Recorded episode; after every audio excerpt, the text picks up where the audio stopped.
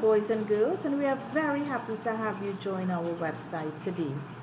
I am your addition alien, and at the end of this lesson, you will be able to solve a one-step and two-step real-life problems involving addition without regrouping. You'll be also be able to solve problems involving addition, identify the vocabulary associated with addition. So what is addition? Addition is taking two or more numbers and adding them together. That is, it is a total sum of two or more numbers.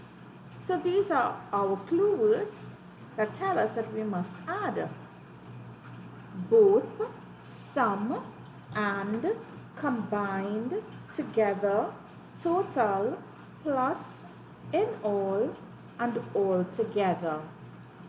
For you to better understand addition, there's a lovely YouTube video for you to look at. You simply click on the button and you will learn more about addition. When you are finished, there's a live worksheet at the bottom of the page. You just click on it and it opens up onto a, onto a live worksheet. Have fun. Enjoy learning.